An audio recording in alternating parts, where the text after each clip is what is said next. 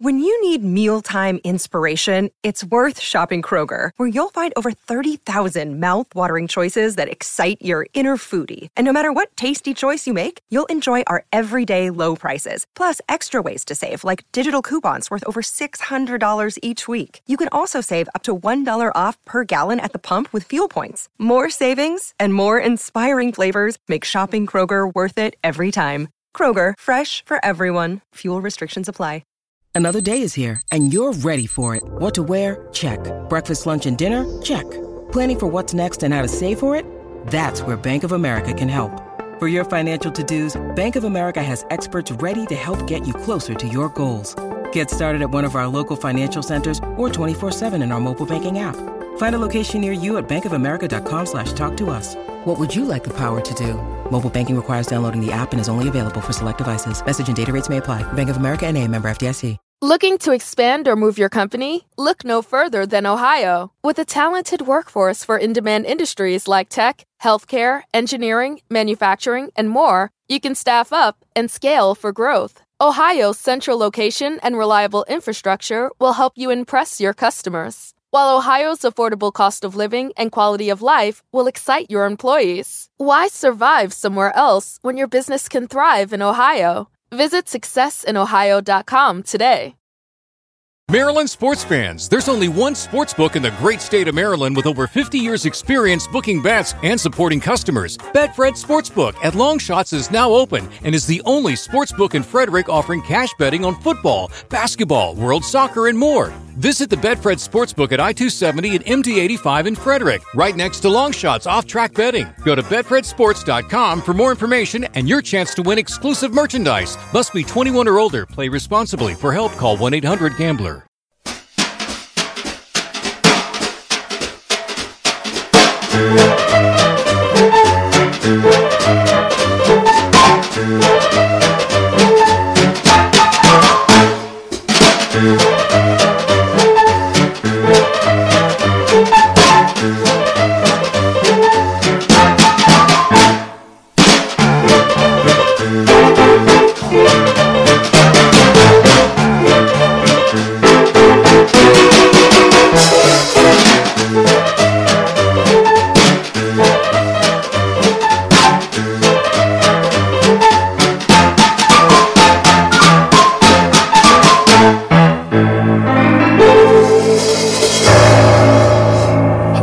Welcome to episode 99 of the See Here Podcast. My name is Morris. I'm here in Melbourne, and over in Bath is Mr. Bernard Stickwell. Hello. We're proudly part of the Pantheon Network of Music Discussion Podcasts. If this is your first time joining us, we discuss music-related films. And today, we have a music-related film that's sort of not music-related, but it is. We're speaking to director Kevin Hosmann, who is also an album cover designer, and he's just gone and released a really wonderful new film called The Album. In it, he speaks to a lot of legendary people who have designed album covers. You know, those things that you used to buy at the record store or the CD store, and you'd pick up and you'd look at the cover and it'd be a great piece of artwork. Well, that's this side of the story. We always talk about the music. That's very important. But the album cover is often what sells you the album. That's what this film is all about, and Kevin is a wonderful raconteur. He told us a lot of stories, some related to the film, some related just to his own work as an album cover designer. So we'll play the trailer for the film, and then we'll be back in a moment to speak with Kevin. And after that, Bernie and I will be back to talk with you about what is going to be happening for episode 100. We made it, yay, 8.5 years later. How did we do it, Bernie? I don't know. We'll be back in a moment with our interview with Kevin Hosmann. You're listening to See Here 99. Think of your favorite album. What do you see? Ever wonder who decided on that image? How did the music and the cover become one? I was one of those guys whose life changed the night the Beatles were on Ed Sullivan. Literally, in 1 hour, my life changed. I wanted to be part of music. I wanted to be a part of making imagery about music. John Lennon walked in with an acetate and put it on the turntable, and there it was, Abbey Road. This whole trip of being a photographer was a total accident. Most of my friends in Laurel Canyon were becoming known, like David Crosby, Stephen Stills, Joni Mitchell, and then one by one, they all became famous. Mick met Andy Warhol, and he's talking about doing some kind of an album cover with a real zipper in it. I said to Marvin Gaye face to face, I don't want to do what you want done. Do I tell you how to sing? I came across this photograph, which was a light shining through a window onto a clear paperweight, and it created this prismatic effect. I've got it. It's that. I show him the drawings, and then he comes out and he goes, I like it. I just want white socks. He said, I want you to go look at this atlas on Madonna. This girl's great. She could be a big star. She could be a big MTV star. Russ Solomon, who's the guy who started and owned Tower Records, said, you think people are going to buy music over their computers? And I said, yeah. And he goes, ha, you're crazy. You know, it didn't really matter if I was a man or a woman. I took good pictures, and you don't work if you don't deliver. Oh my God, we got it. We have to do this cover. It was one of those magic moments. In just a 3-year period, I did the first covers for MC Hammer, N.W.A., and Tupac. I was just 24 years old. You have these experiences and you think, wow, how is this even possible? That I actually am getting paid to do this. When you think about the disruption of culture that music has always been at the center of, I'm grateful that I got to be a part of it. Welcome back to episode 99 of See Here Podcast. And Bernie and I are really, really happy that we have on the other end of a Skype connection, film director and cover album designer, Kevin Hosmann. Welcome to See Here, Kevin.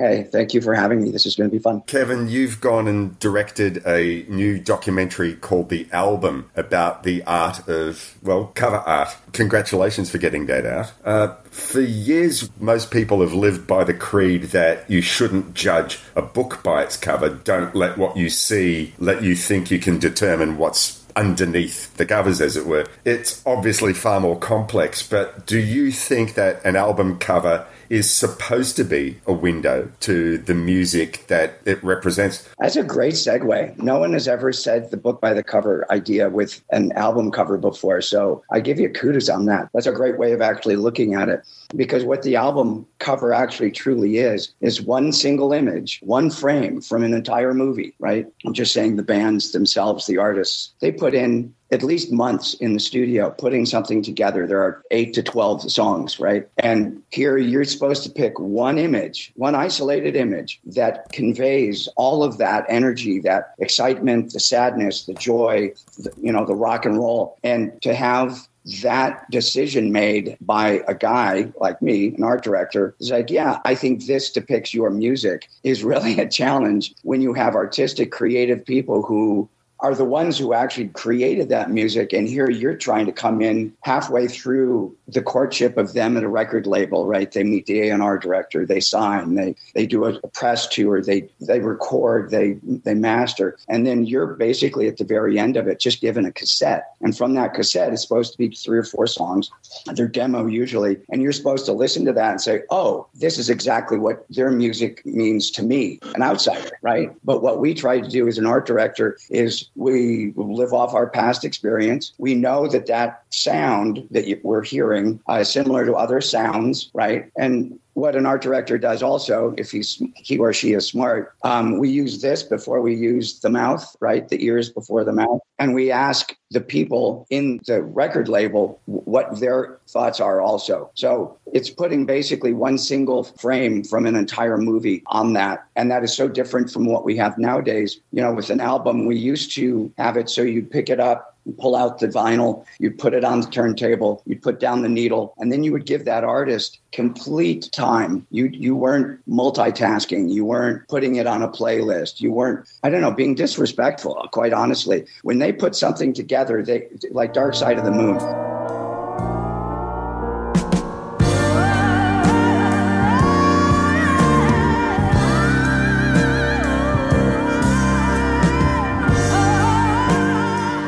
Can you think that, you know, Money would actually be on a playlist, right? You got to hear the entire album to really understand what they were feeling, right? So nowadays with Spotify, with TikTok and YouTube, they have multiple images that are being brought out on a daily basis to keep their fan base alive, attentive, wanting to hear more music, go see them on a tour. But with all the barrage of images that they see nowadays, there isn't that one iconic symbol. Going back to Pink Floyd, Dark Side of the Moon, the way he spoke of it is that the band was disappointed with so many of these weird-ass covers that Hypnosis would keep coming up with, right? And they simply wanted a symbolic image that would depict the band. And as they tell the story, they're really kind of bland on stage. And they really have a lot of graphics and imagery to kind of make that, you know, mind expansion happen. And they just kind of are like Kraftwerk. If you've ever seen them live, they just stand behind their computers. But there's no energy there. And what the Prism really reflected, so to speak, they would create something from such a stationary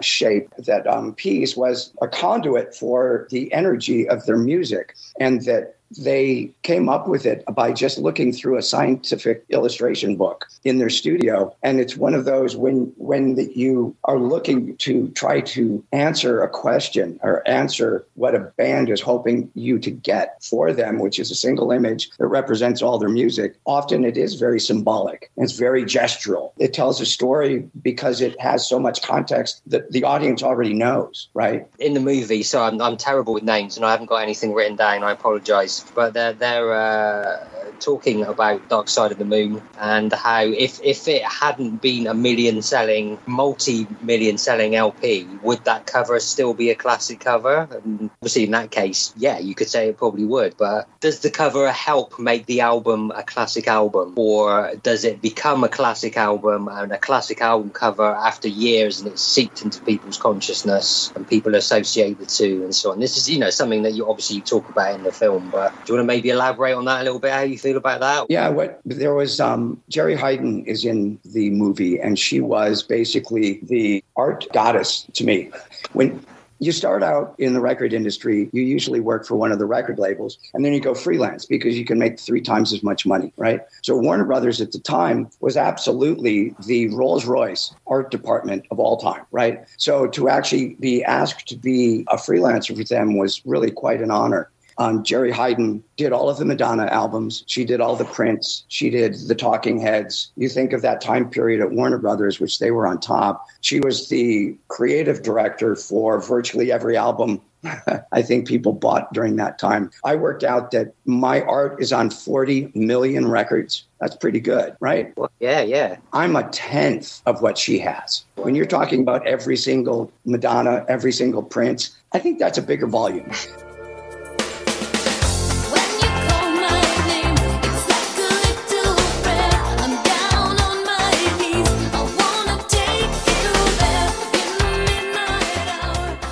When she was asked, and she said she was asked quite often about it, she said when the band was sitting down with them to talk and discuss, so what do you want to have on your cover? They would always say, I want a classic cover. Like, she heard it so many times that she kind of let it go. She says, look, this is how you get a classic cover. You write amazing songs, you go out and tour and sell tens of millions of records, and I can guarantee the image I create for you will be a classic cover. Because it's just like Pink Floyd, Dark Side of the Moon, in the story it also was mentioned, it's 65 million records. What if it only sold 500,000 records? Would it be just as profound and as important? And on virtually every T-shirt rock and roll shop that you see, that Dark Side of the Moon Prism is on a lot of chests. So would people want to wear that and identify with it if it was just nothing? Misfits, which is another awesome thought, is the Misfits image that they came up with that on a few of their covers, right? Distorted here and there. The Misfits sold million records if they were lucky. How many times, millions of times, have you seen that Misfits image on a T-shirt, right? They gave us something that went beyond their music. And that's actually what's kind of interesting sometimes is sometimes the image outlasts the music itself. Mm-hmm. I guess you could say the Ramones are another example of that. You see that Ramones T-shirt, that logo just absolutely everywhere, don't you? It's crazy to think that Some of these people create a logo in an afternoon. Something like that obviously was done with Xerox of the Xerox, just like all punk, right? It's just punk. You Xerox this thing, you steal that thing. You're about anarchy, right? You're just reappropriating. But when it's something like the Sublime logo, right, that was done by a tattoo artist. I went over to his house and met him for Sublime, right? It's the sun kind of awkward looking drawing. He did that in an afternoon. Did he get anything more than the $200? No. T-shirt shops did. Yeah. Same thing with the logo that was done for Nirvana, right? Robert Fisher, who was the art director on all the Nirvana stuff, he had drawn that, right? It was the smiley face with, the crosses on the eyes and stuff like that. It got into a legal battle with Paul Frank, the designer, who did a modification of that. And then the Nirvana Trust went after him and said, you can't use that image. Kurt Cobain drew that. Bullshit. Kurt Cobain did not draw that. It was the simple art director, Robert, who didn't get a dime for actually just doing that quick little logo. He just did it, put it in there, right? So when you're creating an album, you're creating a lot of pieces, a lot of stuff. There's a front, there's a back, there's an insert. If it was a CD, it'd be the front, the back, all the pages inside. Maybe it was a booklet that came out in a poster, right? And then there's the inlay tray and the CD. There's a lot of stuff that you have to create. So again, when it was an album cover, that's one image, and then you turn it over, you look at the back, usually the lyrics. But when it's a CD, you had to expand. Okay, my photo shoot that I got the one image for, now I have to use the entire photo shoot practically inside that CD booklet because it's pagination, it's a storytelling mechanism, right? So you're using photography in a different way because you're just shooting the guy's shoes or somebody laughing, right? It's not that this is the image for it. Can I go into N.W.A.? Yeah, of course. Yeah. Go to the same thing. So with N.W.A., I did Straight Outta Compton, which is the image of all of the guys you're looking up. And Eazy-E, Eric Wright, has a gun and he's pointed at your head. Very challenging because at the time rap was not racked in the record stores because it had a lot of swearing in it. It had fuck the police. And not the other color, so police think they have the authority to kill a minority. Fuck that shit, cause I ain't the one for a punk motherfucker with a badge and a gun to be beaten on and thrown in jail. We can go toe to toe in the middle of a sale. Get off your dick and tell your bitch to come here is actually one of the songs you can't put that at Kmart, right? Or any other kind of normal store. So when I proposed to N.W.A., I've seen the other stuff that you've done. It was very Run DMC, New York, right? They were in their outfits and Run DMC. It's like, you guys are Southern California, you're SoCal, you're Compton, you're Straight Outta Compton, you're the gangsters, you're West Coast, right? Whenever I would do a rap cover for any of the guys on the West Coast, I'd have to ask blue or red, because there was one color I couldn't use, right? The Crips and the Bloods. So you never could use the same colors on the cover. But when I went to them and said, okay, so this is what I'd like to do, I had two ideas. It was, your music is so powerful. It's as if you've knocked somebody down and they're on the ground.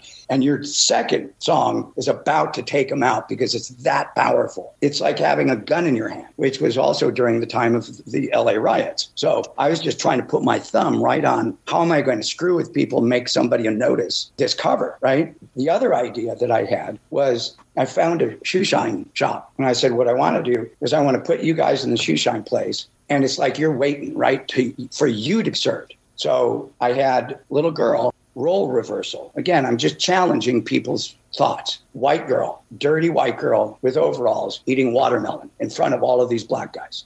The girl wouldn't stay in the shot. She's only 2 years old. She wouldn't stay in the shot. She was freaked out by these guys. So I walked into the shot and I'm faking that I'm shining Eazy-E's tennis shoes, whatever we call those things, shoes, gym shoes. That's what I call them. And I was like, well, you don't shine gym shoes, tennis shoes, Nikes. It was kind of a little awkward and silly, but it kept the girl in the shot. The little girl is my daughter of 5 kids. And that 2-year-old is now 38. That was a story that she could tell because that became Gangsta Gangsta, which was their 12-inch, a single, didn't become the album. It almost became the album. I almost was on Straight Outta Compton. But because of the fact that we shot it only in black and white, Brian Turner, the owner of Priority Records, didn't want to use it. It's the only dad-daughter who's not the artist to be on a gold selling record. So that, in a sense, is my family photo album. We're on a gold record. But when I did Tupac's first cover, we were in Burbank talking about his first cover, and I went to the bathroom. He follows in just a little bit after, and I hear his voice. He goes,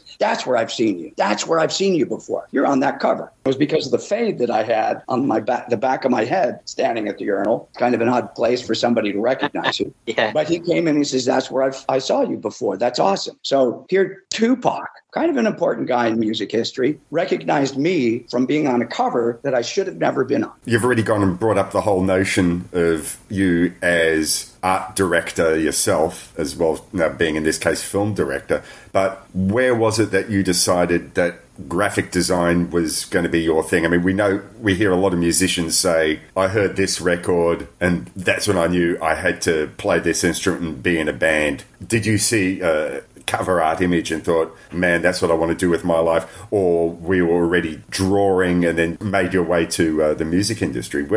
What's your background? I grew up in Chicago, Illinois, and I wanted to be a Disney animator. Absolutely wanted to animate because I wanted to tell stories. When I was a kid, no one told me that there was a graphic designer that did any and every logo, shape, design, surface, the towels. Everything is designed. Everything has a logo on it. Everything has type on it. And that had to be put on it by some designer. I didn't even know that design existed. So when I came to Cal Arts, which is actually where all of the animators are actually from. Anyway, I wanted to be a Disney animator, realized that these people were drawing in their sleep and it wasn't fair. I was never going to be as good as that.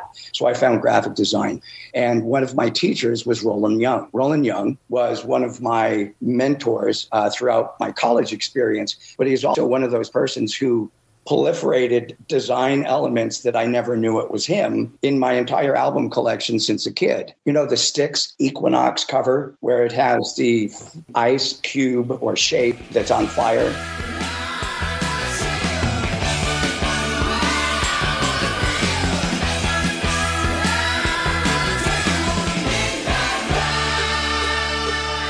It's like, wow, that's awesome. Here is my teacher in real life. And he was the one who influenced a lot of the drawing that I did in high school that I wouldn't be but 5 years until I finally met him. And actually, he influenced me even further. But he had great friendships with Roy Kahara at Capitol Records, their art director at the time. And he introduced me, and then I started there. So when I started at Capitol Records, the first cover I did with Megadeth, So Far, So Good, So What? And then I did John Lennon's Imagine, which was that drawing that John had done. I was the designer on that. The film soundtrack one, yeah. I did the Beastie Boys, Paul's Boutique, and that's a fun experience with a band that basically pixel pushed.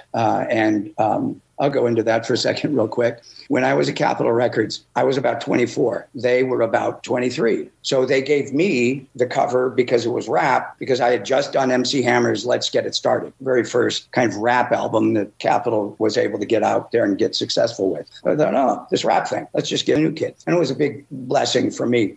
So while I was there, I started hanging out with them. They would come up and they would just hang out in my office. So they're just off of License to Ill, right? Fight for Your Right to Party. And here those guys, these celebrities, are in my space because they needed some place to hang out. And it's a very small space. So I heard a lot of intimate stories and things that were going on in their life. But one of my favorite memories is being up on the Capitol Records tower, right? That's the circle building with the kind of the sphere on it. We went up to the roof because they wanted to put on a flagpole. Didn't have a flagpole on the building. So think about being as powerful as a bunch of kids who says, "Oh, head of Capitol Records, this is a very famous historic building. I want you to put a flagpole on top of it." What's their answer? "When do you want it up there?" So I was there when they hoisted this flagpole up there because what the idea was is if you ever saw Capitol Records, the logo, it's an oval. This is Capitol, and then underneath it, it says Records. Adam Yauch's idea was Beastie Boys Records. Make this thing a big flag and fly it like a bunch of pirates that they just took over the Hollywood landmark from a bunch of kids from New York City because there was the whole thing. Again, the rap thing was New York, LA.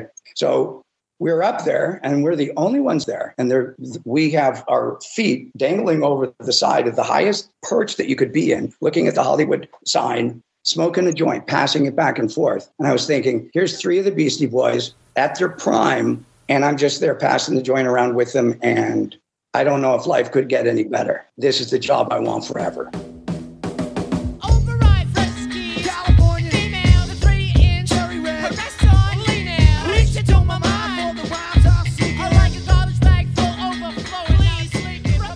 Back to Adam Yauch, he was very much hands-on, and he was a brilliant man. He passed away, unfortunately. He was truly a creative genius.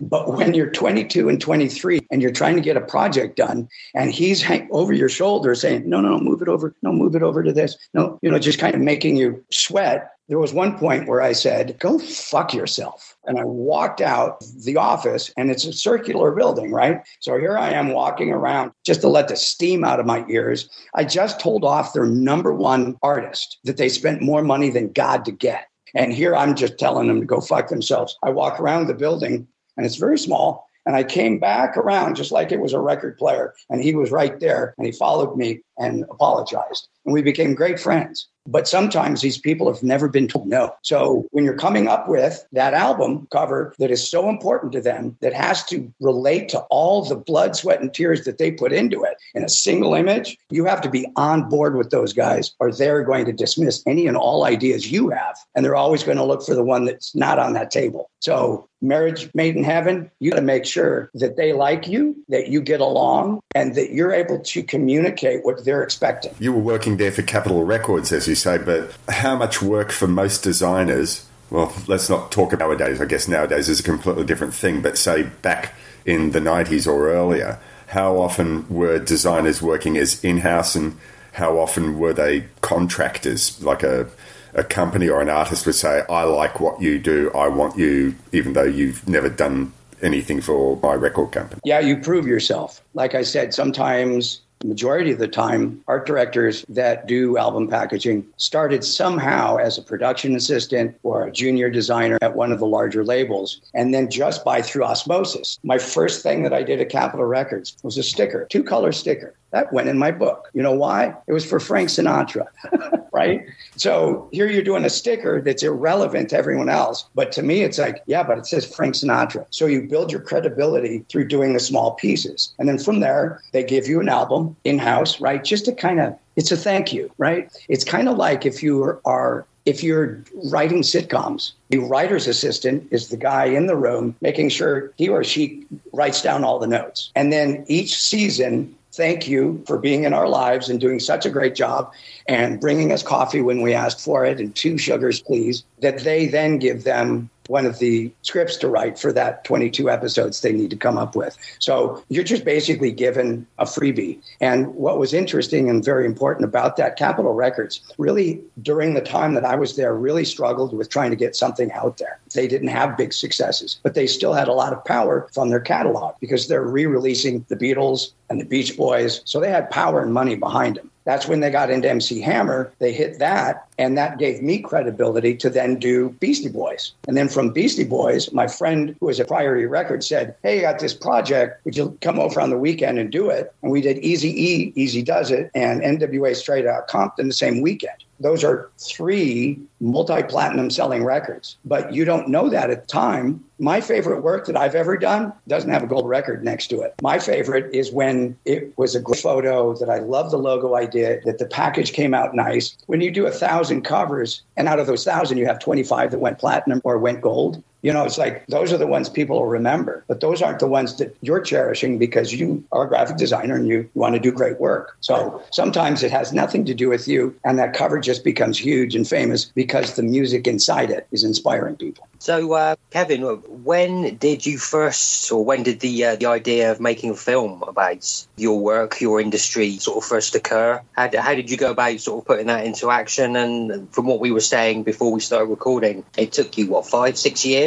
To get to this point, so talk us through it. So a single success in an industry lasts 5-10 years. Think about an NBA player. Think about a basketball player. Think about some musician that had an amazing album. They're lucky if they had their second and third. Led Zeppelin had 10 great albums. Not everyone is that successful. It's also like graphic design. You have a window You're the new kid on the block. You were lucky enough to have a few successes that gave, oh, I want the guy who did Straight Outta Compton. I did Stone Temple Pilots, their first cover also as well. So that's two different genre styles, right? So if you hit one, you're able to kind of get the next one. I want the guy who did Stone Temple Pilots. But that doesn't last as long as you'd like it to. So what happens is there's this thing called the dot-com and bomb that I was able to hit. And I was able to hit two IPOs. There was money out there in the dot-com industry, the world. And I switched from the record industry into the dot-com era. I was working at a dot-com company, and they had an icebreaker that they wanted you to do. 5 seconds, 20 slides in PowerPoint. Tell us a story about yourself that we don't know. So I took 20 gold records. I put them on the screen, and I had 5 seconds to tell them I was the art director of that and a funny story behind it.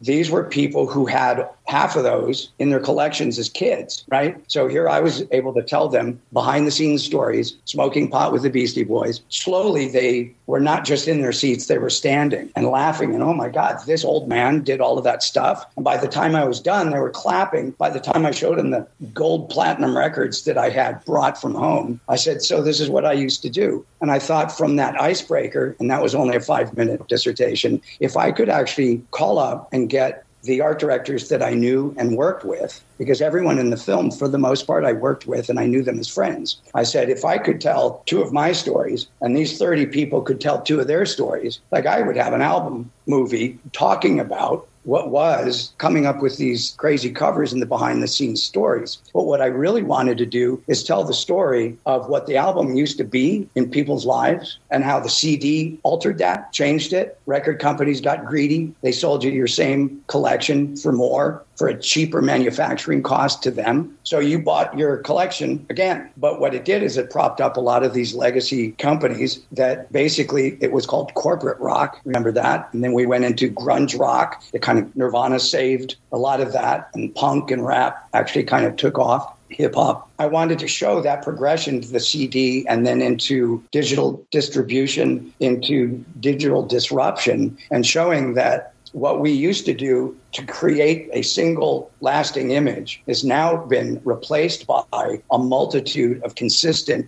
retelling. We're here, we're out here, I had this for lunch, this is a photo of me at the zoo, this is my new girlfriend, this is me in my new shoes, this is what I had for dinner. So everyone is constantly being barraged by what that artist has been up to every 24 hours. We've lost that connection to what was the single image that we held and gave undivided attention to an artist in our room, leaning against our bed, and with those earphones on or amazing speakers that people don't have anymore. There was a vibration off of woofers that you don't get with earbuds, and that's what they're missing. Basically, I have 6 kids, I have 5 grandkids, and none of these people ever lived before an iPod. So how would they know what vinyl sounded like? I wanted to let them know this was the industry I was a part of, and it was a great experience, and I wanted to put it in the historic can to say we're not going to lose those stories, because most of the people that I interviewed are over 80.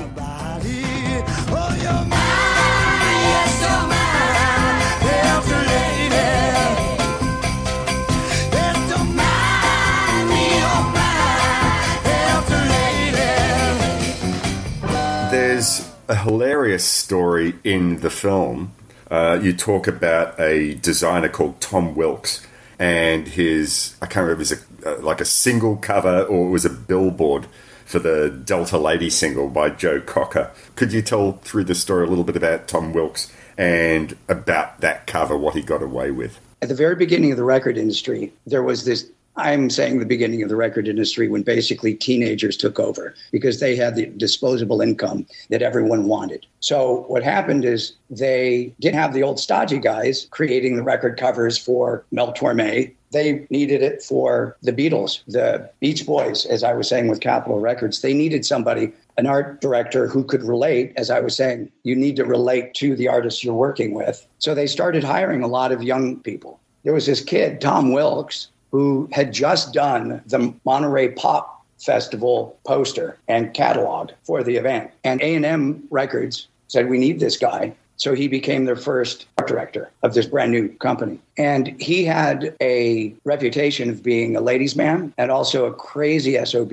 that didn't have boundaries. He always, similar to what I had said about my work, I always wanted to have something challenging that would be provocative. Covers are one thing. You get a cover out, you do singles. You also do ads. And there was an ad that he had done for Joe Cocker, Delta Lady. He thought, I got something. I'm going to see if people notice. So he took a girl into a photo shoot and he photographed her. The contact sheet is actually in my movie of her crotch, very tight cropping of her crotch. So he took that, he blew it up dot screen wise. So it's almost, you can't really recognize what it is if you just look at it held in your hands. He flipped it upside down and he put Delta Lady, Joe Cocker. No one saw it until it was published and in the magazine. But if you actually took that same ad, flipped it upside down, put it on the wall and stepped back, you would have realized that halftone dot screen did not camouflage the fact that that was a woman's vagina. That was because it was pubic hair. It was a remember the 70s? It was a triangle. His boss got fired for not catching it, but they didn't fire Tom. Why didn't they fire Tom? Because he created great art and they allowed the lunatics to run the asylum. He also did Neil Young's cover. He would do a lot of freelance stuff. One of the other covers that he had done, and I've actually seen this too, is that it was very much with the Rolling Stones. You know the Rolling Stones cover with the urinal? Yeah, Biggest Banquet. He had done that one as well. So he was in with the Rolling Stones and he heard that they wanted one of their covers to be called necrophilia. They went past that. I think they were talked out of the word necrophilia for their album cover, but he did a bunch of comps. And there are a lot of comps that I've seen that are a little unusual and would have never been racked in any record store. But that was the unusual time, is that young people were able to be as creative as they could. And then they pulled back. You mentioned at the start of your answer there that as a result of teenagers being the ones with the disposable income, they decided, right, we're going to go with the artwork created by art departments in record companies rather than the marketing committee, as it were. I'm wondering, like, before that became a thing, there were surely covers that were created that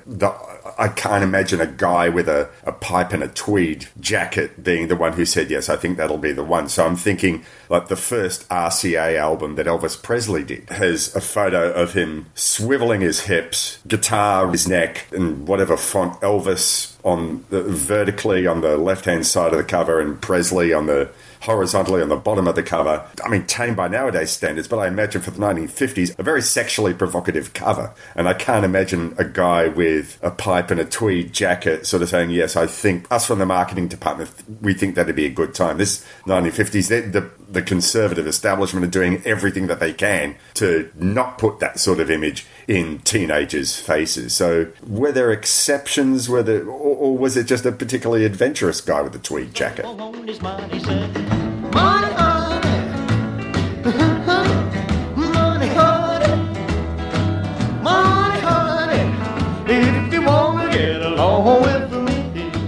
The people who ran the visuals from a record label were not the art directors in the art department. They were, in a sense, considered production. The people who conveyed an artist's look, appearance on a cover, and how it would be seen in a record store, those were the promotion people. So the promotion people were the ones who had the contacts with record stores and the radio stations, and they were very much in charge because it wasn't really the music like you were saying with Elvis. It was a lot of the stuff that Capitol Records had was Johnny Mercer, Jackie Gleason, and music to drink martinis by. You know, it was your hit parade. It wasn't really putting out a character, a personality, a persona that was Elvis. That's why that box was blown out. And that stuff really started to happen. And that's why they had those young designers in there, because they were the ones who could actually come up with that stuff and weren't thinking, oh, we could never do that. It was, what is that term? Don't ask for permission, ask for forgiveness. And that's really kind of how all of that went. moment. I mean, think about John Lennon with Yoko on the cover of Virgins. Two Virgins. They were naked. This guy's John Lennon and his wife. Those are like, think about anybody nowadays that would do that and how profound that was, because nudity was not put on a cover, especially Blind Faith. How the heck did they get away with that? And also the nude children in Led Zeppelin, Houses of the Holy, with the early pubescent children. You could never do that nowadays. Oh, can I tell you one of the ideas I had for Ice Cube? It's kind of funny. Cover that never happened. Ice Cube, Kill It Will, was one of the records that I had done also. And it's him handing you the gun. It's a real gun. It's not loaded. But it's basically, I have so much confidence and power that I can hand you a loaded gun and you wouldn't know what to do with it. I'm the guy who can shoot to kill. Kill it will. So I was thinking, because again, I put my babies in a lot of my covers and stuff like that. I just had Zoe. I didn't have her. My wife did. And she was just 2 months old. So I said, Ice Cube, I got a 2-month-old baby. What if we did this for Kill It Will? What if you are holding a naked white baby upside down like this by her foot and the cover is Kill It Will? He said, you're a crazy motherfucker. We'll never do that. You could throw out the craziest shit in front of these people and they would go, oh my God, my career. Back then, it didn't feel as if with N.W.A. and all of that stuff, no one really cared too much about their career because they needed to challenge. They needed to get somebody's attention. And one of the great things that I was blessed with were, for the most part, all of my covers that I had done were all their first covers. Each one of them, N.W.A., Tupac, they were all their first covers because they didn't know they could be assholes yet. And they would look to us for leadership. Instead of going in there, you only had a $10,000 budget. You didn't have the $100,000 budget. This is a good story. You'll like this. When I did MC Hammer's first cover, it was basically a photograph I was handed. I put it through the fax machine, so it gridded it up. And I just put some color, assigned some colors on it. And that was it. Let's get it started. Sold 2 million records. He came back. At the time that I showed him that, I was with him, his brother, and we were in a crowded office. And I was on the floor just pointing out the comps, right? It was just Burrell, his brother, drove him there. I left for Priority Records and someone then did the next cover and then the next cover. So the next cover, he comes in with a stretch limo and he has all of these dancers and all these people he wants to sign. So they all get out of the stretch limo and they come in the room and he basically is hoofing, trying to get them to be produced by him and he can get all these people signed. That was his next one, which was the big album for him. Then he did another one that went even bigger. And at that point, he brought 2 limos to Capitol Records and everybody's piles out and he's trying to get all of these guys signed because producer, you can make some good money. And there was some good talent there. I did a few of the covers for some of them. By his 4th cover, he was let go from Capitol Records. He was going bankrupt and he was on Giant Records. And I did his next cover. And that's when I saw him again, from all that arc of success, he was bankrupt and driving himself to the photo shoot. It's like, you're there for a little bit, but you're not always going to be there. So you prepare for the future as well. I started with him in his career, and then I watched his huge success. And then it's like the next time I see him, he's just driving himself, wondering where he's going to be able to pay for his alimony. Were you able to speak to all the people you wanted to when you were shooting? And is there a lot more stuff that you shot that you didn't use in the film? Well, like I was saying with Aubrey Powell, who was a part of Hypnosis, and he had done all of the Pink Floyd covers. He did Dark Side of the Moon. He also did In Through the Outdoor. He did 3 other Led Zeppelin, Physical Graffiti. When talking with him, he had so many great stories. And the same thing with John Kosh, another Brit, who also did Hotel California, and he did Let It Be and Abbey Road, but also Who's Next? I have on film him talking about driving and pulling over because the guys had to pee. They go over there, they pee on the obelisk, the cement tower. Camera guy gets out, photographs just a little bit on their way to a studio. Those are those times that, wow, that's an amazing time to actually be a part of something. The story on that one is that not all of them could pee. So one had to have water poured on the cement. So it looked like he was able to interact as well. Collaborate. I don't know what kind of word you would use on that. But there were a lot of those where what I tried to do is have 2 things in parallel. It was great stories from the albums, but also the history and how digital disruption kind of, kerfuckle screwed up everything. But if you look, I have it. So each one of those albums that are talked about are actually in sequential order. And I have to look up on the internet. Some of them came in and were dropped in February. And the very next one was coming in July. So they're quite accurate accurate was their consistency of when they came out to one another, and also, quite honestly, how they influenced people. Craig Braun, when he's in the piece, he had done the Rolling Stones cover with the zipper on it, right? One of the great stories about that one is that he started his career making stickers. His dad had a printing place, but he took that idea of going around and having stickers on the covers, right? So includes the hit. He was able to get in there, and he had an alternative way to get into the art department. And he would have people comp up some of his ideas. He did Schools Out, Alice Cooper. He also did Cheech and Chong, the big rolling papers one, Big Bamboo, what's the name of it, but the big, huge rolling papers. He came up with concepts. And what it was is because he was the manufacturer of all of these pieces, he didn't want just a single cover, slide it in, maybe get an insert printed. He wanted big ones so he could actually charge for it, because he was the one that he was the fabricator. So if a regular album is 7 cents to build, he was making ones that were $1 and $2 and $3 because he was the guy who would be selling them those expensive covers. So when it came down to the Rolling Stone Sticky Fingers, what was happening is that zipper was actually denting the tune lineup. It was actually sister morphine was actually being dented in the vinyl. So they realized that they had to pull the zippers down, which is even more suggestive, so that it wouldn't dent the tune lineup. It would just be in the center. It wouldn't dent the vinyl. It would be simply in the tune lineup. But it's just stuff like that. When you're actually pushing the envelope, you don't know your crisis until you have it. So things like that were really out there. The other one that he had done that was really famous was the Andy Warhol and the Velvet Underground, with the banana on the cover, the first Velvet Underground LP. Yeah. That was his first push into it, right? Because he was known for stickers. He did the big, huge sticker, and you could peel it back and you could see the pink of the banana, which was obviously an Andy Warhol laugh. Mm-hmm. Peel slowly and see. Shiny, shiny, shiny boots of leather. Whiplash, girl child in the dark.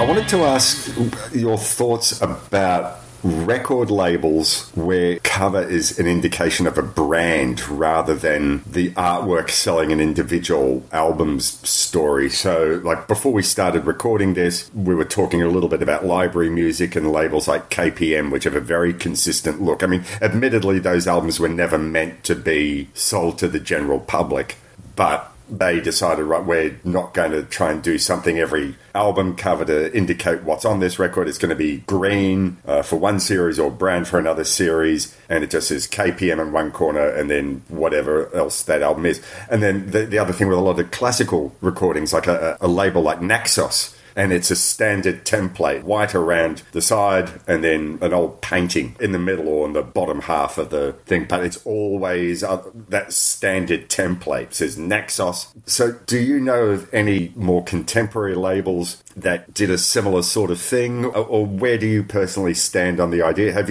you ever worked for, like as a freelancer, for a label that said, right, this is our standard template. Put a little bit of yourself in it here, but it's got to meet this specification. Capitol Records had their classic division as Angel Records, and they were very much like that. It was an Angel recording because it said that it was quality, because everyone would record Chopin or Beethoven, but the recording quality of Angel was always seen as pristine and better. So that was an example of it's more about our label than it is anything else. When I was in the record industry, there was also, remember, cassettes. They would have the spine, the J card, and they'd have the spine, and they always tried to put the logo of the label on it. Well, if I was to say Pixar as a movie company or Disney as a movie company, you'd basically know pretty much what you're going to get, right? But if I said Warner Brothers, which had the largest catalog of any recorded movies of all time, they're so diverse that putting that logo on there really didn't mean quality, because some of them sucked and they were Superman and junk like that. But then there was the other Harry Potter and all of the other pieces that they had done. So when a label tried to say, we are this, it only really works when you have something like Angel or DeWolf Music and the others that you had mentioned, where it was about a quality that you knew that you were going to get. Another one that was so obvious and consistent inconsistent with its style, almost became like a straitjacket, I would think, is Reed Miles, who did all of the Blue Note covers way back in the day. I was going to come to that next, yeah. Yeah, to the point that Reed Miles had come up with such a style that everyone emulated it. But when you think about it, all Reed Miles had was a session photo. Often he would photograph some of them himself, but for the most part, you're always given the same look, the same style. It starts in someone's mind. It's like, okay, these are the same photos I always get. The musician is always sitting down.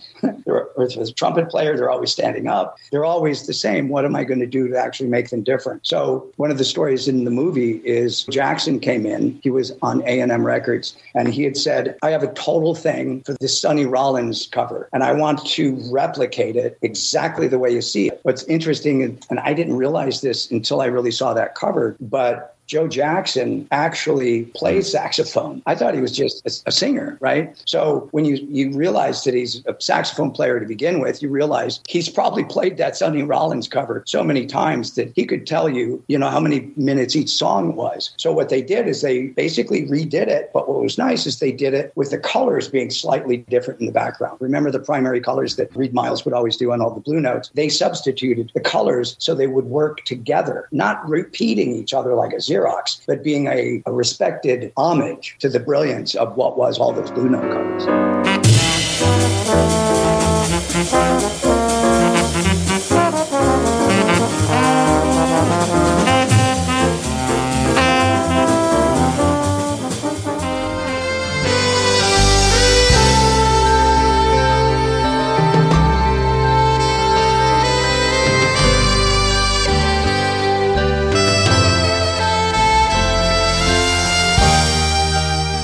Joe Jackson album, Body and Soul, was my introduction to Sonny Rollins. I hadn't heard of him at the time, and then I read a review in the newspaper of the album, and it made reference to Sonny Rollins, and like there was no internet or anything like that at the time. It's not just the photo, it's also the font, the placement, the fact that one says Blue Note, the other one says A&M. So yeah, it is this great homage, and probably, and someone who's obviously important to Joe Jackson, and certainly at that stage of his recording career, what it is that he's doing. I mean, Body and Soul doesn't sound like Sonny Rollins' Volume 2 album or anything like that, but it's obviously someone who meant musically a lot to him. And so there, we come back to that earlier discussion about the cover, not just playing homage, but also, but the cover reflecting the music. I was very excited to see you talk about that in the film, but the whole Blue Note thing, I mean, I love those covers. And unlike, say, what I mentioned before with, say, the Naxos classical record label or other record label, classical record labels in general, or KPM, which really is the same thing every time.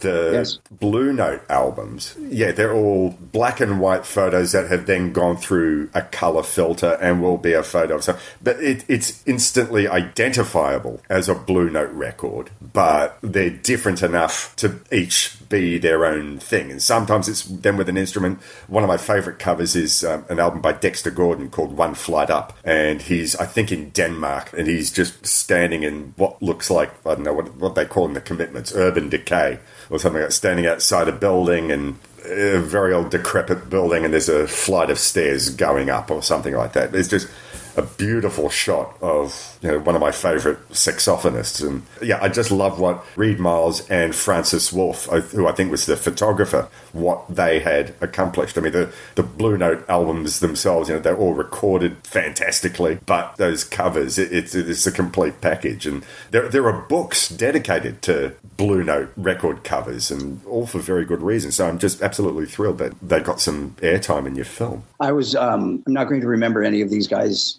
names, but one of the covers that I was able to do was for Miles Davis's group. The year that he had passed, he was on Quincy Jones' label, Quest, and they asked to get all of these guys together, Ron Carter, Wayne Shorter, all of these people, so that Herbie Hancock, and take photograph, because they were playing the Hollywood Bowl, and, you know, was able to see them there. That was kind of nice. But going back to what Reed Miles probably had to deal with is these guys were the gods in jazz, and we think we're going to have an afternoon photographing gods. We're going to do it this way, and then we're going to do it with you and you and that, all the different variations that we're thinking. They said, we'll give you 5 minutes. And they only gave us 5 minutes because these guys, Ron Carter was actually writing music. Wayne Shorter was actually writing music as he was waiting for us to get the camera loaded. So these guys are creative geniuses that don't have any time for you. They have been photographed so many times. They don't want another photograph of themselves. They are not vain. They're musicians. You know, there's the rock star and then there's the musician. They were the musicians. They were the artists. And they didn't think a photograph would ever do justice, especially when their music was giving them that way of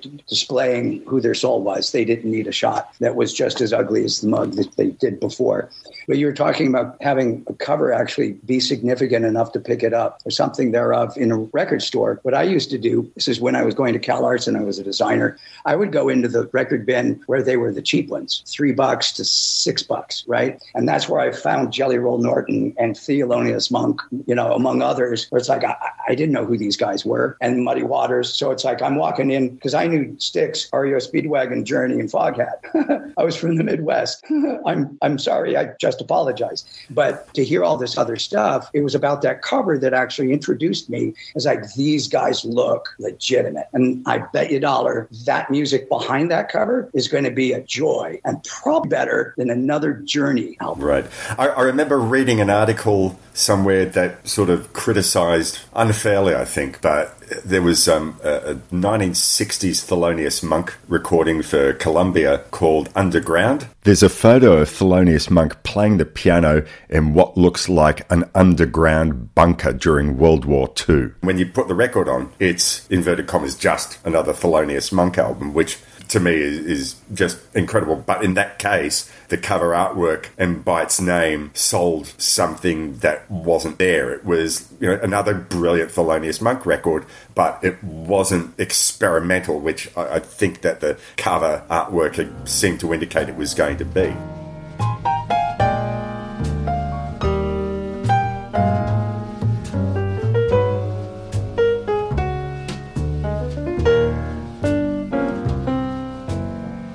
Was that something that you were ever asked to do, you know, for any of your clients, make something that you felt didn't really reflect the music, but they said, no, this is the artwork that we want? Like I said, when somebody's brand new, they don't know, they can be an asshole or they can demand things. They just kind of go along with it and they just see you as an advisor. It's like, look, I work for you, right? I had a call that blew my sock off if we're talking about brilliant artists. It was Bo Diddley. He needed a cover. He was on a small label and I was going to get the job.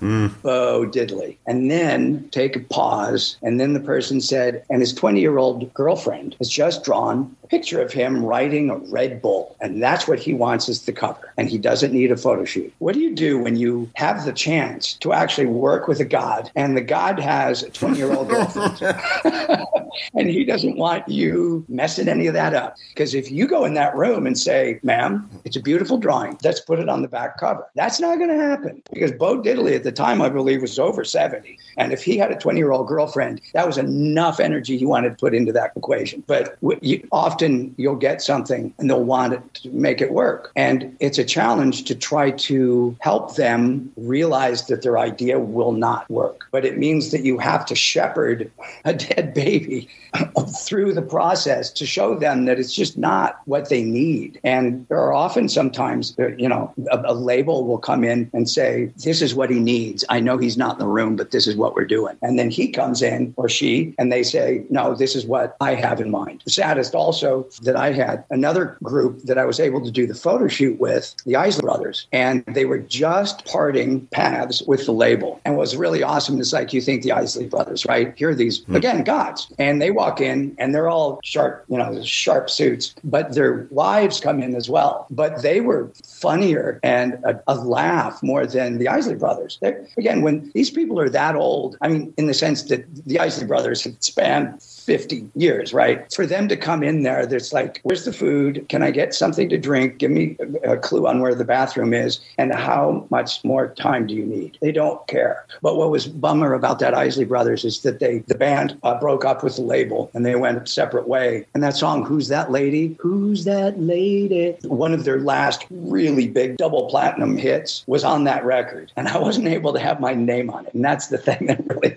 You know, the one that got away kind of thing. I didn't say this, but you're only as good as the last cover, right? You're only as good as your last movie. Well, my last was Stone Temple Pilots, and that lasted pretty well. You know, it's 25 years ago now. But with N.W.A. and all the rap stuff, I was that generation, but I wasn't Tupac, Snoop Dogg, and Eminem, who was going to come up right after that. 5 biggest records, you could say this way, I had been a part of. 5 biggest records for West Coast rap. 5 this way, I split my career in half. I would have had an extra 10 years if I did all of those other covers, because they would have said, oh, I want the guy who did the Eminem record. I want the guy who did Dre's last cover, you know?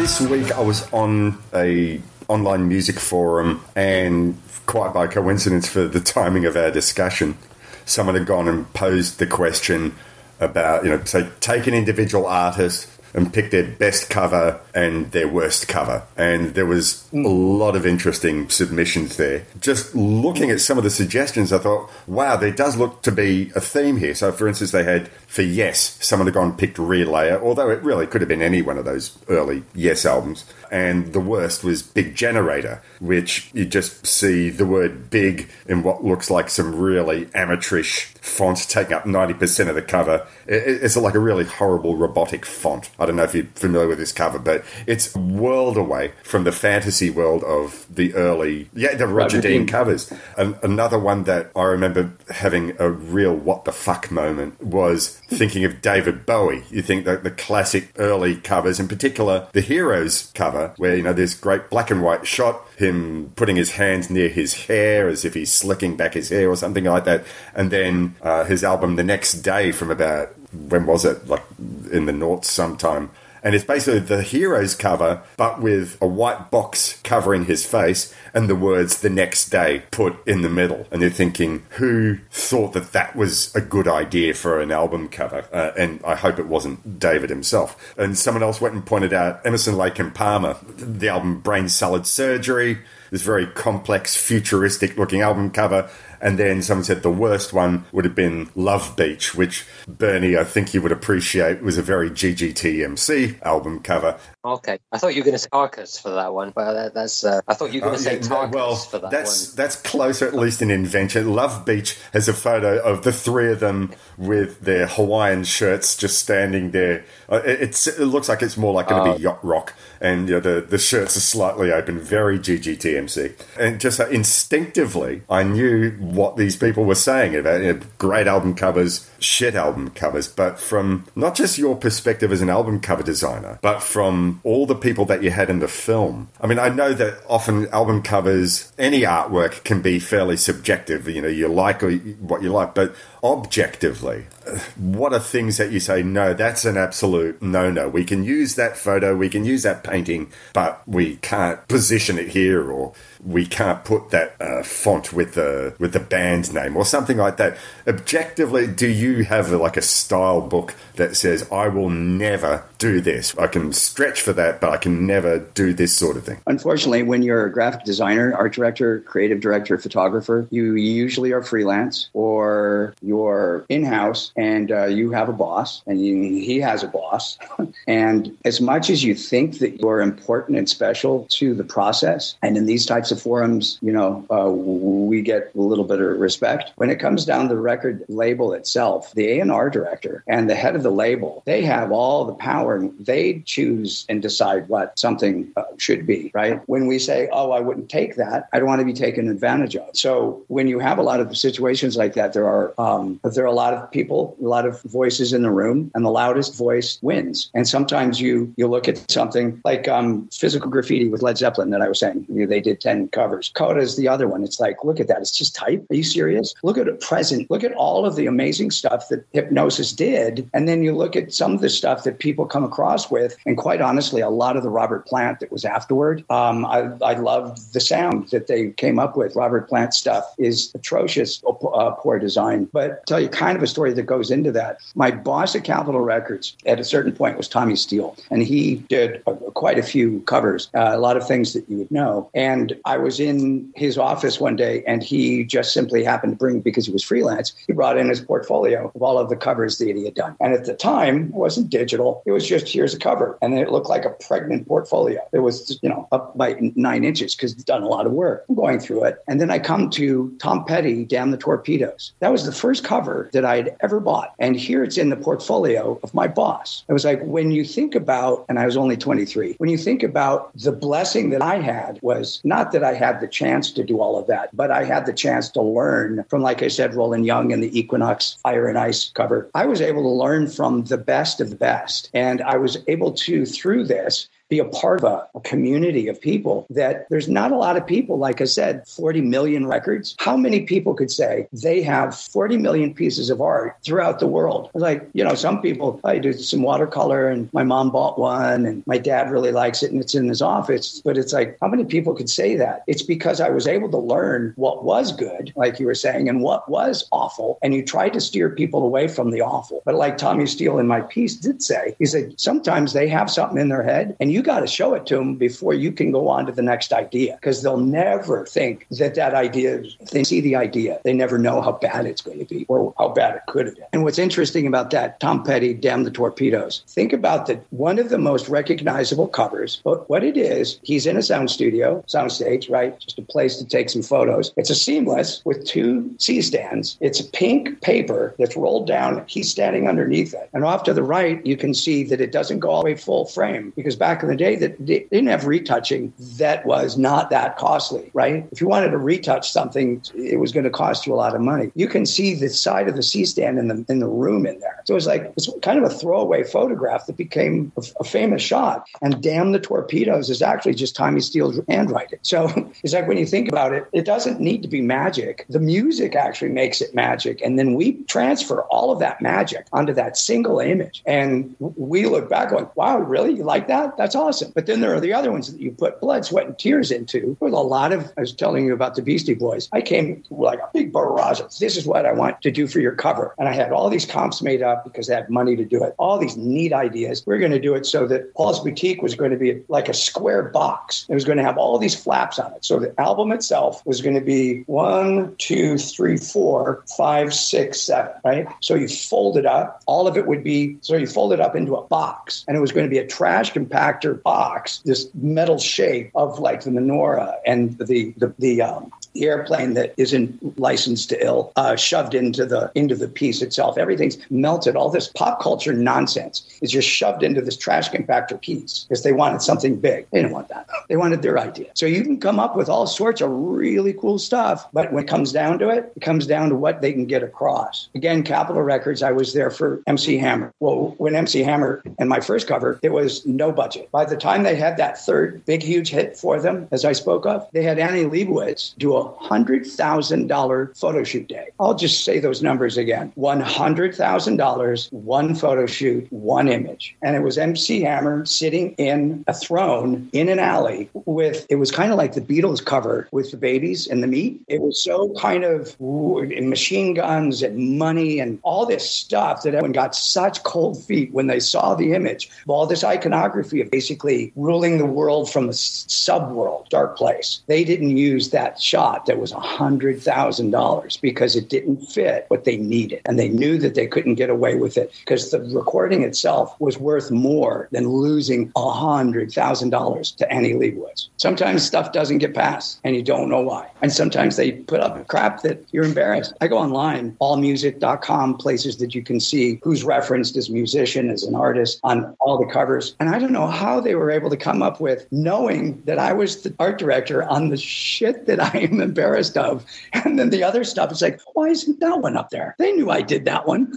But when I was freelance, I had to use an alternative name because I was at Capitol and also doing freelance stuff. So I have names that they'd never know who I was. So I'm not credited for a lot of stuff that I had done. What's going on with the film? Is it showing at festivals? Is it streaming? Have you got like a physical release planned? Yeah, so because I did a documentary that was not politically charged, it's not something that most festivals want to pick up. So I did do the festival series. It was in 14 different festivals around the United States, around the world, actually. And that gave it notoriety here and there, which was nice. And I had done some blogs and stuff like that. Through other means, I was able to get it distributed. So it's a worldwide distribution. It was done by Rainmaker, and they are in the UK. And if you go to Sky Arts and Entertainment, you'd be able to see it there. And it's also dubbed in Italian for Sky Italia. Beyond that, you can't find it, except if you go to Amazon Prime and do a search for The Album, and it'll be up there. But just recently, I'm sorry. So I was just going to say Amazon is going to reach a lot of people there, so that's cool. Yeah. So, and I just want people to see it. What was interesting, the very last festival that I was in, Richmond, Virginia, here in the United States, there was a problem with the device that I'd sent, and it didn't play all the way. So there were a bunch of people who were like, I really like the idea. There was one person in the theater that I've connected at Magnolia Films here in America, and he's very interested in talking. So there are those places where festivals do work, but I did all of my festivals, those 14, during COVID. And when I had it in Pasadena, California, at their festival, I was able to get some people to come. But again, these 85-year-old people, it was during COVID. So I wasn't able to get John Kosh, who's older than that. So, what it really was all about is that I wanted a reason for all of these older people to get together and relive the past. Because whenever I would get on the phone with some of these people, they would be just like me, chew your ear off, and they wouldn't stop until you said, I got to go. But it was really just to get everybody together and see it and really kind of know that their work was out there and it was remembered and people love it, So, yeah, so I'm hoping that through time I'll be able to, it'll progress into a few other ways, but available on Amazon. Was this your first film? Have you not got the filmmaking bug, or was it because it was a purpose you wanted to talk about your life and your colleague's life that one and done, or do you have something else that you have planned? Well, the idea is everybody that I did this with, we're all in Los Angeles because I did it with myself, me, myself, and I. I live in LA. I was able to drive to their studio and photograph them, right? Interview them. There's New York that I would like to do also. And as this one was about the digital disruption as kind of the conduit, kind of the idea that held the piece together, what I wanted to do is a New York spin, New York being another melting pot of genres. I mean, Tin Pan Alley into jazz and blues and hip hop and disco and everything that came out of what was New York, because they, in a different way, they were on top of each other, and the world influence, right? British invasion and all of the other people that were really kind of in that, they created on top of necessity. Just like with hip hop, with rap, with the scratching, that's because people didn't have guitars and amps and basses and drums, right? You created, and looping, all of that was created with cassette tapes, The base is that you can have creative genius and have no money. And often that is absolutely the catalyst for great. So it was that, and also talking about, obviously Britain being the third if someone was interested in doing that. So there are ideas, and there are those who have been left out, and it wasn't intentional. It was because I didn't have a car that drove all the way to New York or over the pond. So what, this will be like a part two or something like that? I'm hoping if this kind of gets some legs and it continues to grow, I'd love to do a New York fashion to it. Because again, to me, it's about the people in that sense, and about the birth of genres in that one space. And then again, obviously Europe is so rich. It's, where you start. Hey, the Antipodes, we have some pretty good album covers down here. I mean, very disappointed. No, seriously, has the idea of being able to get financed for a mini series or something like that, because it's very rich ground that you've tapped into here. I mean, you talk about New York and you talk about looking at European album art covers, and I'm requesting for down here, but there's so much out there. You could get a whole mini series. Is that ever crossed your mind? Work is something that this is the passion that was my weekends for 6 years, and I have a full-time gig as I am also still a designer. This was something I needed to get out, honestly, I felt, because those older art directors were getting older. Chuck Beeson, who is in it, who was part of A&M Records for 32 of its 34 years. He was their absolute rock. He's in a convalescent home with his wife, and he's been in lockdown for 2.5 years. So there are those people that I was able to get a hold of, and unfortunately, 3 of the people that I have interviewed have already passed away. We're not here forever. And yes, I would love to do that, finding financing, but it is, if you know anything from doing all of the work that you guys are both doing, it's thankless, and you got to just keep doing it. 99 podcasts, that's incredible. That's a lot of dedication, and anybody who has that much dedication can go to 100. Yeah, I think we'll aim for 100, I think. All right. Look, Kevin, this has been an absolute hoot. Thank you so much for your time and talking to us about your work and the film in general. It's just been fantastic conversation. Thank you so much. Thank you. And again, it's very important that these types of things are out there for people to see and hear, so they don't have to hear the same blah, blah, blah and political points of view that just, separate us. To have things that unite us more than separate is a great, important thing. And I thank both of you for doing it. Thank you very much. Right. Well, Bernie and I will be back in a moment to talk about episode 100. All right. We'll be back in a moment. You're listening to See Here, episode 99.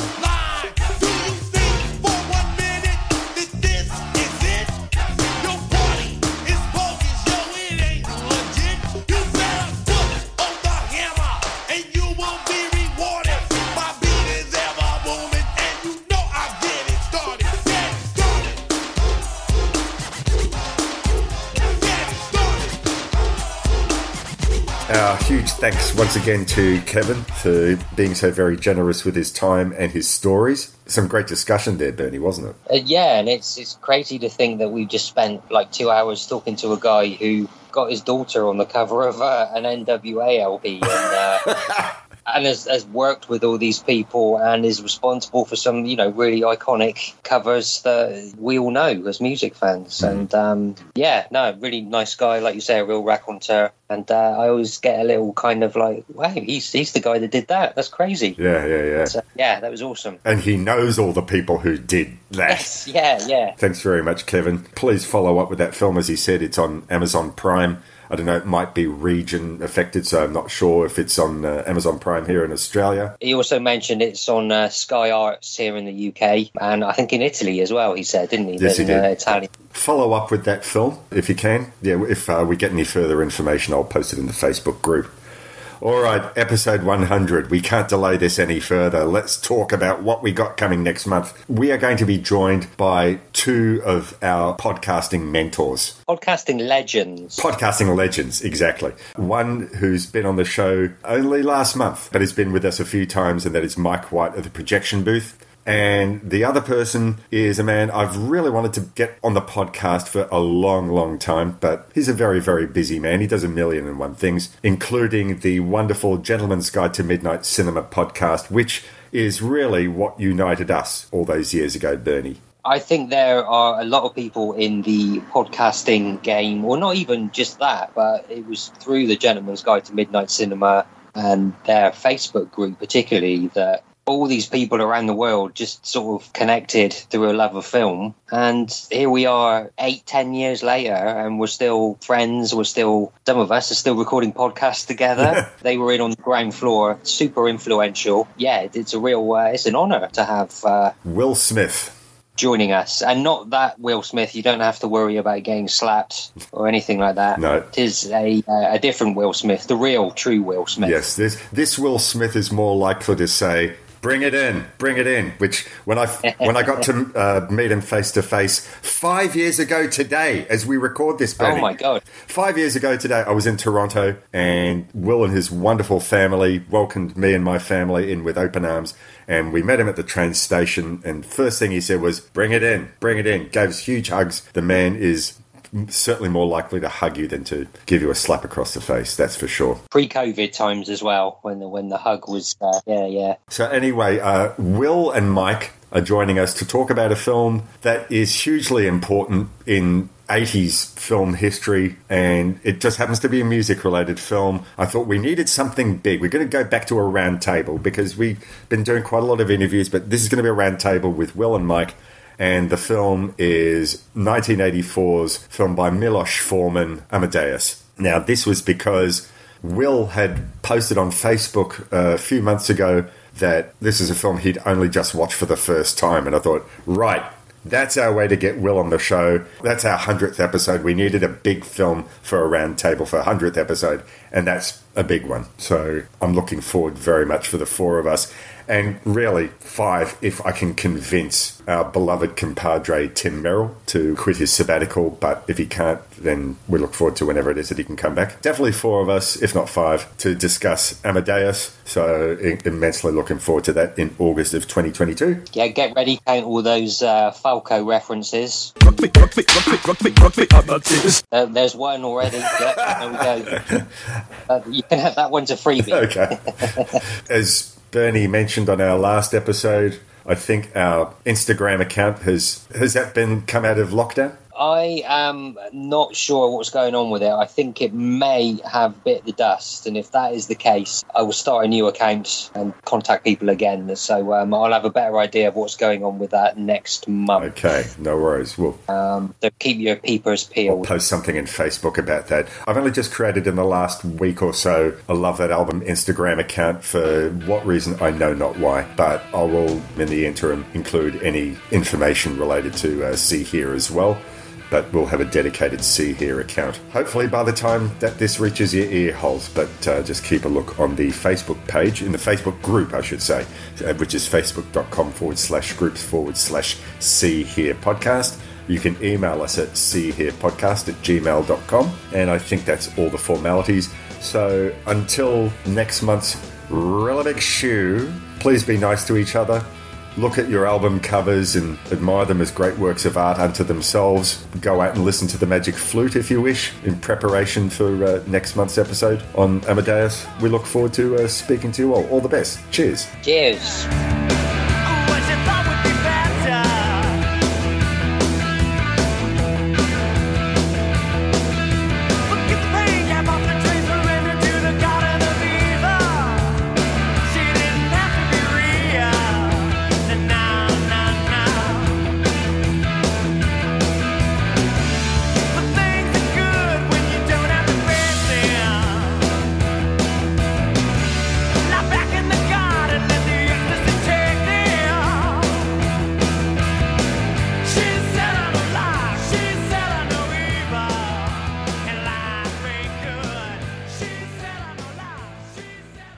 Maryland sports fans, there's only one sports book in the great state of Maryland with over 50 years experience booking bets and supporting customers. Betfred Sportsbook at Longshots is now open and is the only sportsbook in Frederick offering cash betting on football, basketball, world soccer, and more. Visit the Betfred Sportsbook at I-270 and MD-85 in Frederick, right next to Longshots off-track betting. Go to BetfredSports.com for more information and your chance to win exclusive merchandise. Must be 21 or older. Play responsibly. For help, call 1-800-GAMBLER.